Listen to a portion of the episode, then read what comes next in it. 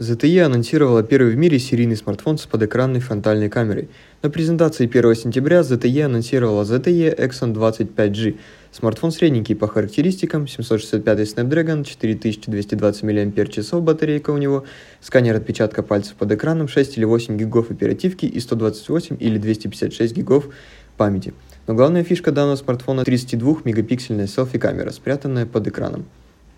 И это, наверное, последний из Магикан остался на моей памяти смартфон более-менее A-бренда, куда вы можете вставить карточку памяти. Exxon 20 уже доступен в Китае за 320 долларов, еще неизвестно, будет ли этот смартфон доступен по всему миру.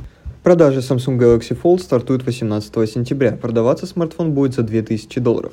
Вторая версия первого сгибаемого смартфона получила несколько обновлений. Теперь, когда смартфон сложен, внешний экран у него намного больше. Раньше он был 4,7 дюйма, теперь 6,2. То чувство, когда внешний дополнительный экран у Samsung больше, чем экран в новом iPhone SE. Также доработали и большой экран смартфона. Теперь он покрыт специальным стеклом от Samsung, менее подверженным царапинам и повреждениям.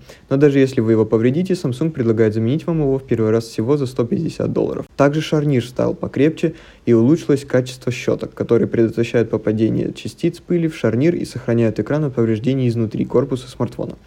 В общем, нас ждет достаточно серьезное обновление первого массового сгибаемого смартфона от Samsung.